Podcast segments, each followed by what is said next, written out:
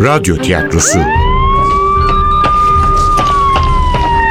Başkomiser Nevzat'ın maceraları başlıyor.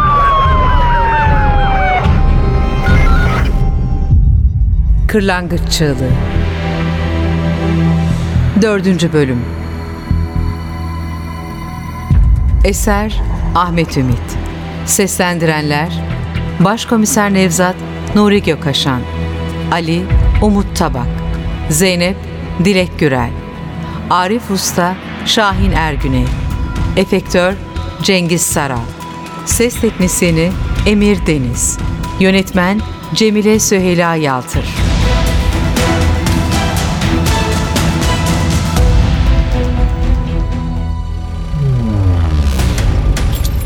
Emektarı evin önüne park ederken koptu kıyamet. Başımı camdan dışarı uzattım ki ne göreyim. Bahtiyar mahalleye dışarıdan gelen üç köpeği önüne katmış kovalıyor. Köpeklerden uzun sarı tüylüsü bir an diklenecek oldu. Anında altına aldı bizim kabadayı. Hiç şakası yok. Geçirmiş dişlerini boğacak zavallı hayvanı. Apar topar indim arabadan. Dur, dur bakayım. Bahtiyar yapma. Dur. Bahtiyar ne yapıyorsun? Bahtiyar seni serseri. Terbiyesiz seni. Bana da mı diş gösteriyorsun? Bahtiyar'ın sakinleşmesini fırsat bilen sarı tüylü köpekçik kendini Bahtiyar'ın pençelerinden kurtarıp tabana kuvvet kaçmaya başladı. Benden çekinen Bahtiyar da ne yapacağını bilemedi. Kararsızlıkla bir beni bir kaçan köpeği süzdü ama sonunda kuyruğunu kıstırıp sinirli adımlarla yürüdü. Sanki konuşacakmış gibi bakıyordu. Sonra bunun boşa çabalamak olacağını anlamış olacak ki vazgeçti. Kaldırımdaki yemek kabında onu bekleyen iri kemiklere yöneldi. Haksızlık ediyorsunuz başkomiserim. Bahtiyar'ın suçu yok. Öteki köpekler bulaştılar ona. Gözlerimle gördüm o kendini savundu. Ha Arif Usta öyle mi? Ben de zannettim ki bakışlarım haksızlık ettiğim Bahtiyar'a kaydı. Beni unutmuş gibiydi. İri bir kemiği ağzına almış, dişlerinin arasında geveliyordu. Arif Usta'ya açıklama gereği hissettim. Ama bıraksam öldürecekti hayvanı. Asıl o köpek öldürecekti Bahtiyar'ı. Zavallım dükkandan getirdiğim kemikleri yiyordu. Üçü birden saldırdılar üzerine. Aniden gözümün önünde. Kudurmuş gibiydiler. Yine de günahlarını almayayım. Belki onlar da acıkmıştı. Ne bileyim ben. Belki başka çareleri yoktu. Ama kavgayı onlar başlattılar. Bizimki kendini savundu sadece. Savunmasa parçalardı köpekler Bahtiyar'ı. Siz benden daha iyi bilirsiniz başkomiserim. Bu dünya acımasız bir yer. İnsanlar içinde, köpekler içinde. Sesinizi çıkarmadınız mı alırlar ekmeğinizi elinizden. Neyse ben gideyim artık. Hadi iyi akşamlar. Ya başkomiserim. Türlü pişirmiştim seversiniz. Ha? Hafif acılı. Sizin evde yemek yoktur şimdi. Buyur birlikte yiyelim. Yanına da bir de soğuk cacık yaparız. Ha? Sağ ol Arif Usta. Biraz bamyam var. Buyur gel birlikte yiyelim. İkimize de yeter. Kavun da var. Beyaz peynir filan. Başka zaman diyelim başkomiserim. Yarınki yemeklerin hazırlıklarını yapmam lazım. Hadi size afiyet olsun.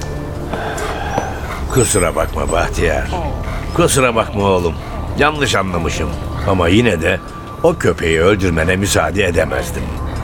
Tarçın rengi gözlerinde ne bir dargınlık ne bir sitem vardı.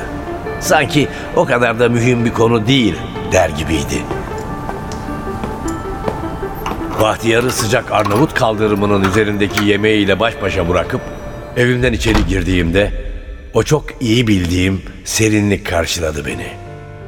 Akşam çökmesine rağmen hala cayır cayır yanan sokaktan sonra kapının ardındaki bu serinliğin beni mutlu etmesi gerekirdi. Ama aksine yoğun bir hüzün çöktü içime. Çok iyi bildiğim o serinlikten sonra çok iyi bildiğim o hüzün. Bitmek bilmeyen yoksunluk, dinmek bilmeyen bir hasret. Aradan geçen onca yıla rağmen arada bir kanayan o derin yara. Her zaman kapılmıyorum bu duyguya elbette. Acı ne kadar büyük olursa olsun insan bir şekilde kanıksıyor, unutuyor. Kendime şaşarak ben de yaptım bunu. Hiç unutmam, unutamam dememe rağmen ağır ağır silindi bazı hatıralar. Renkler soldu, sesler sönükleşti, kokular kaybolmaya başladı. Bazı an karımla kızımın yüzünü gözümün önünde canlandırmaya çalışıyorum. Olmuyor. Ne yapsam bir türlü belirmiyorlar gözlerimin önünde. Tekrar tekrar fotoğraflarına bakmak zorunda kalıyorum. Neden böyle diye kendime kızıyorum. Kendimi suçluyorum. Fakat hiçbir yararı olmuyor. Ağır ağır siliniyor görüntüleri belleğimden. Ama bugün Kasımpaşa'daki o parkta Aysun'un bebeğine benzeyen o oyuncağı gördükten, öldürülen adamın kim olduğunu anladıktan sonra her köşesi karımın, kızımın anılarıyla dolu bu eve elimi kolumu sallayarak giremezdim. Evgeniyan'ın da defalarca uyardığı gibi kabuk bağlayan yarayı kanatmamın manası yoktu. Ama bugün o cinayet mahallinde gördüklerimden sonra emin olmam gereken konular vardı. Aradan geçen saatler şüphelerimi geçirmemişti. Aksine içimdeki endişe giderek artmıştı. Öldürülen o çocuk tacizcisinin, o ustalıkla işlenen cinayetin benimle bir alakası olabilir miydi? Kararlı adımlarla bodrum katına inen merdivene yöneldim. O kadar çok zaman olmuştu ki alt kata inmeyeli. Her adım attığımda basamaklar acı çekiyormuş gibi inliyordu ayaklarımın altında. Ahşap kapının kenarında kendi ellerimle yaptığım küçük kutunun içindeydi anahtar. Kim bilir ne zamandır dokunulmamıştı. Tozlanmış, yer yer paslanmıştı. Takılmamasını umarak kilide soktum. Çevirdim. Bir kez daha, bir kez daha açıldı. Yavaşça ittim kapının kanadını. Ağır, nemli bir koku çarptı burnuma. Işığın düğmesine dokundum. Pırpır ettikten sonra yandı lamba. Hazin bir görüntüsü vardı Bodrum'un. Üst üste konulmuş kutular. Kocaman ceviz sandığının üzerinde toz içinde bir gramofon. Havalandırmanın orada eski abajurlar. Güvelerin paramparça ettiği kocaman bir halı. Şu mukavva kutuların içinde olmalıydı Aysun'un oyuncakları. Hemen yanında da Güzide'nin eşyaları. Hiçbirine kıyamamıştım. Hiç kimseye verememiştim. Burası onların eviydi. Bedenleri aramızdan ayrılsa bile eşyaları bu evde kalmalıydı. Duvarın kenarına üç sıra halinde dizdiğim kutuların içindeydi Aysun'un eşyaları. Sanki taşınıyormuşuz da gittiğimiz evde kolayca bulabilelim diye kutuların üzerine yazmıştım teker teker içinde neler olduğunu. Bugün olsa yapamam. Güzide ile Aysun'u kaybettiğim o korkunç günlerde acıyla, öfkeyle, kahırla yapmış olmalıyım. Canım yana yana, belki de bilhassa canım yansın diye. Karımla kızımın katillerini bulamamış olmanın verdiği suçluluk duygusu içinde kendimi cezalandırmak için belki de. Aslında hatırlamıyordum. Hiçbir şey hatırlamıyordum. Aldığım ilaçlardan değil, hiç beklemediğim bir anda gelen bu kadar sert bir darbenin benliğimi allak bullak etmesinden. Belki de hepsini, her şeyi, her ayrıntıyı unutmak istediğimden. Kutuları açmadan sanki anıları incitecekmişim gibi duraksadım. Nasıl da özene bezene yazmışım. Aysun oyuncaklar diye. Alt satırında da mutfak seti, ev maketleri, legolar yazıyor. Hayır bu kutuda değildi. Barbie bir alttakinde olmalı. Alttaki Aysun bebekler yazılı kutuda olmalı. Kutu silme bebek doluydu. Bayılırdı kızım bebeklere. Yüzlerce çeşit bebeği olsa yine bıkmazdı. Hepsinin ayrı ayrı adları vardı. Ayrı ayrı hikayeleri. Hepsiyle ayrı bir ses tonuyla konuşurdu. Sanki canlılarmış gibi onlarla konuşurdu Aysun. Elbette onların ağzıyla da kendisi cevap verirdi. Başlarda Güzide ile ben rahatsız olmuştuk bu durumdan. Ama psikologlar sorun yok kızınızın geniş bir hayal gücü var deyince rahatlamıştık. Kutuyu indirdim kapağını açtım. Bir zamanlar Aysun için gerçek birer hazin olan bebekler neden bizi burada unuttunuz der gibi sitemle bakıyorlardı. Boğazımda bir yumruğun düğümlendiğini hissettim. Kendimi bırakmayacaktım. Öyle de yaptım. Üstteki bebekleri kaldırarak pembe giysili Barbie'yi bulmaya çalıştım. ama yoktu. İrili ufaklı, siyah saçlı, sarı saçlı, kumral, kızıl saçlı, rengarenk giysili bebeklerin arasında Barbie yoktu. Yoksa yanılmış mıydım? Yoksa cinayet mahallindeki bebek gerçekten de Aysun'un Barbie'si miydi? İyi de bu nasıl mümkün olabilirdi ki? Ne yani? Katil evime girmiş, bodrumuma inmiş, bu kutudan bebeğimi almıştı. Hayır hayır bu mümkün değildi. Kendi kendimi böyle teskin etmeme rağmen kalbimin hızla çarpmaya başladığını, terlediğimi hissediyordum. Kendimi kaybedip elime geçen oyuncakları umutsuzca savuruyordum sağa sola. Sonra duraksadım. Derin derin nefes aldım. Ama bodrum o kadar nemli, o kadar kokuyordu ki öksürmemek için kendimi zor tuttum. Belki de hemen çıkmalıydım buradan. Ama bebeği bulmadan olmazdı. Yeniden daldım kutunun içine. İşte oradaydı. Kutunun en altında. İri yarı kel bir bebeğin bacakları arasında. Rahatlayarak pembe giysili bebeği Barbie'yi elime aldım. Hemen sağ koluna baktım.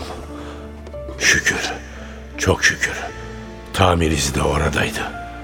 Aysun'unki buydu. Küçük bebeği sevgiyle bağrıma basarken gözyaşlarıma hakim olamadım. Bir rastlantı, bir rastlantıymış sadece.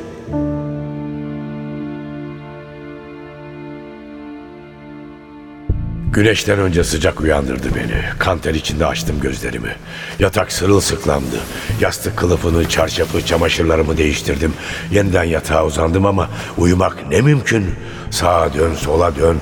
Pencereme düşen gün ışığıyla birlikte o ter dalgası yeniden başladı. Anlaşılan bugün sıcaklık daha da artacaktı. Daha nemli, daha boğucu, daha katlanılmaz olacaktı. Belki de alt katta kuzeye bakan küçük odada uyumalıydım. Ama üşendim inmeye. Dahası uykum kaçmıştı. Kalktım banyo yaptım. Soğuk su iyi geldi. Biraz ferahladım. Tıraş oldum, giyindim. Merdivenlere yöneliyordum ki çiçekler aklıma geldi. Bakışlarım Güzide'nin fotoğrafına kaydı.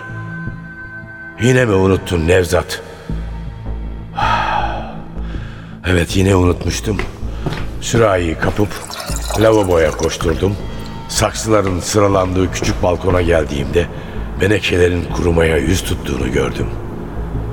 Güzide yerine ah Nevzat ah diye kendi kendime söylenerek ılık suyu çiçeklerin saksısına dökmeye başladım. Kuru toprak sünger gibi çekti suyu. Yo bu defa kurtaracaktım menekşeleri. Ama bu kaçıncıydı? Artık daha özenli olmalıydım. Sardunyalar daha arsızdı sanki sıcağı inat. Pembe pembe kırmızı kırmızı mor mor açmışlardı. Onları da bir güzel suladım. Kurumuş yapraklarını tek tek topladım. Genzi yakan o enfes koku kapladığı ortalığı kendimi daha iyi hissettim. Karımın fotoğrafına bakarak gülümsedim. Tamam Güzideciğim hallettik. Bu defa kurumayacaklar. Dedim içimden. Aşağı inince de dün akşam Bodrum'dan çıkarıp masanın üzerine bıraktığım Aysun'un pembe giysili barbisini aldım. Kendimi sokağa attım.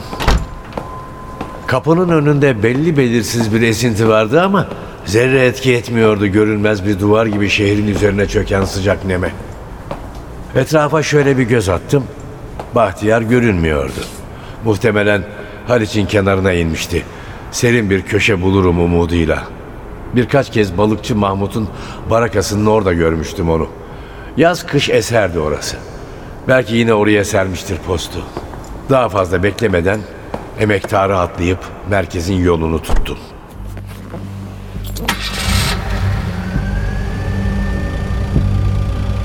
Merkeze ulaşınca hiç zaman kaybetmeden delillerin bulunduğu odaya yöneldim.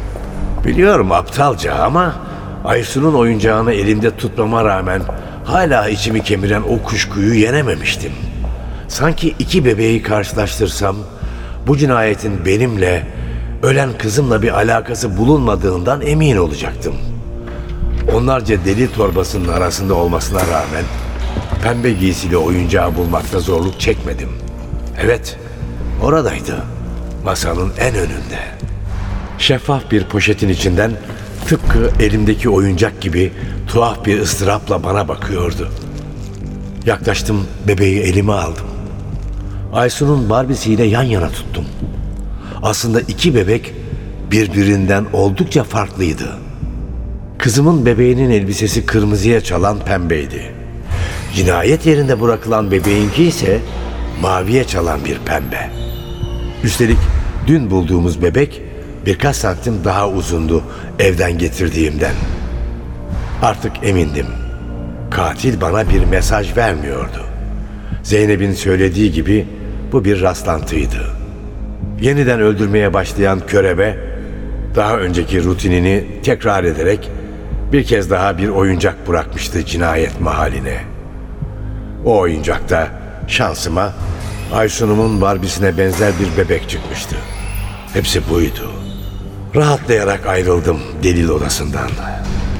O anda görür gibi oldum Zeynep'le Ali'yi. İki gölge halinde aktılar gözümün önünden. Adımlarımı açarak peşlerinden yürüdüm. Koridorun sonundaki Ali'nin odasına gelince yanılmadığımı anladım. Oradaydılar. Bizim haytanın masasına çökmüş, iştahla poğaçalarından ilk ısırıklarını almak üzereydiler. Beni görünce ayaklandılar. Oturun oturun çocuklar afiyet olsun ya. Buyurun başkomiserim. Hepimize yetecek kadar var. E, bir çay da bana söyle o zaman. Siz benimkini için başkomiserim, ben yenisini alırım. Hayırdır Zeynep? Böyle sabahın köründe ne işiniz var burada? Bütün gece parktaydık başkomiserim. Şu mermiyi aradık. Maktulü öldüren kurşunu. Ama ne kovanı bulabildik ne de çekirdeğini. Abartısız söylüyorum havuzdaki bütün kumları elekten geçirdik. Yok. Adamın rutini devam ediyor desene. Hı, öyle görünüyor. Ama önemli bir fark var. Neymiş o? Tarihler başkomiserim. Körebe'nin ilk cinayeti işlediği tarihle bu son cinayetin tarihi birbirini tutmuyor. Eğer Körebe yeniden öldürmeye başladıysa bu yılki ilk cinayetini 1 Ocak'ta işlemeliydi. Aynen öyle. Tarihler tutmuyor. Siz ne diyorsunuz başkomiserim? Sizce katil Körebe mi? Bilmiyorum Zeynep. Karşımızda bir ruh hastası var. Zekayı inatla adam rutinini bozmaz diyor ama bilinmez ki. Belki de kafamızı karıştırmak için böyle davranıyordur. Adamın ritüeli olabilir ama yakalanmak da istemeyecektir. Belki de bu yüzden son cinayetin tarihini değiştirmiştir. Gerçi 5 yıl önce 2 Haziran'da yaptığı gibi kurbanını yine bir çocuk bahçesinde bırakmakta hiçbir sakınca görmedim. Bir kaydırağın dibine. Orası öyle. Öteki alışkanlıklarını da eksiksiz yerine getirdi. Dahası Haziran'daki ikinci cinayetini ayın dördünde işlemiş. Ritüeline sadık kalırsa yarın birini daha öldürmesi gerekiyor. Aynen öyle. Bu da bize önemli bir fırsat sağlayabilir. Eğer körebe rutinine sadık kalırsa bir şansımız olabilir. Kurbanını bırakacağı yerden bahsediyorum. Zeynep'ciğim, 5 yıl önce 4 Haziran'da da kurbanını bir kreşe bırakmıştı. O zaman İstanbul'daki bütün kreşleri gözetim altında tutmalıyız. Evet. Bu gece bütün birimleri alarma geçireceğiz. Birazdan çıkarım İsmet Müdür'ün yanına. Hadi sen de yesene Zeynep ne bekliyorsun? Ya körebe değilse? Ya gerçekten de biri onu taklit ediyorsa? Öyle ya başkomiserim. Eğer seri katiller hakkındaki teori doğruysa bu adamlar rutinlerini kolay kolay değiştirmez. Üstelik aradan 5 yıl geçtikten sonra yeniden öldürmeye başlayan bir seri katilden bahsediyoruz. Adam herkesin onu hatırlamasını istemez mi? Evet ihtimallerden biri de bu.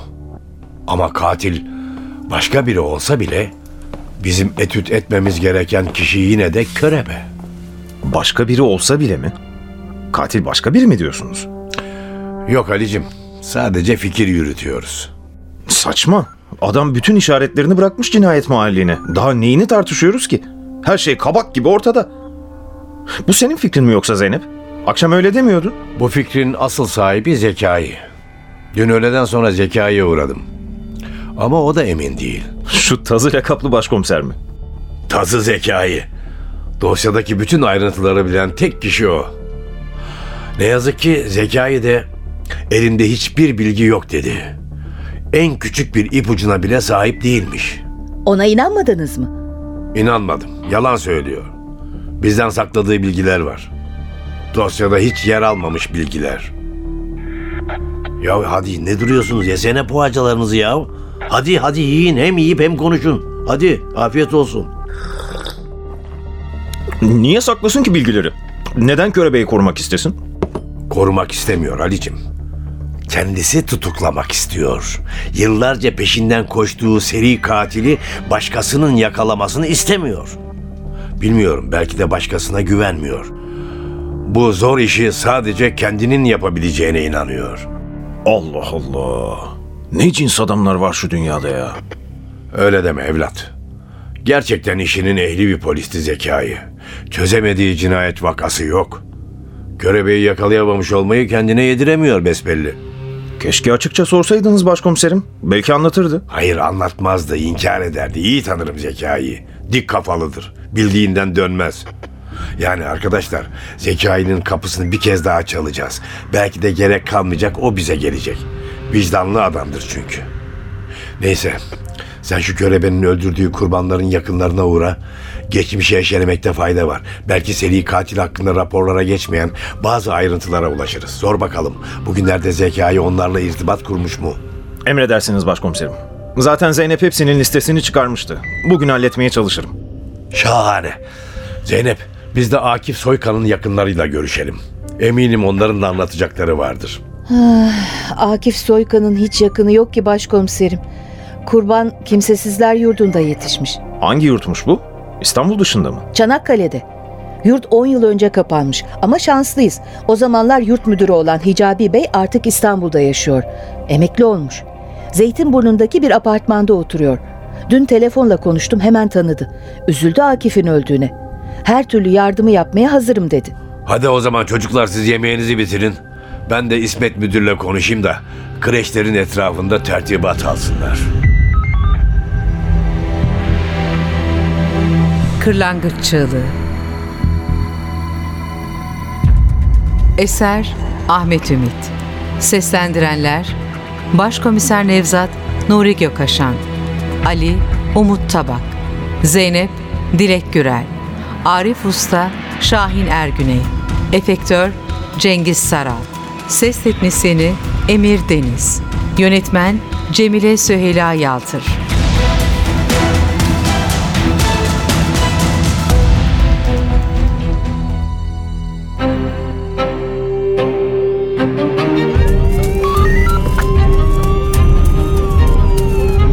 Radyo tiyatrosu Başkomiser Nevzat'ın maceraları Başkomiser Nevzat'ın maceraları her cumartesi 11.15'te NTV Radyo'da. Kaçıranlar ve tekrar dinlemek isteyenler içinse ntvradio.com.tr'deki podcast sayfamızda.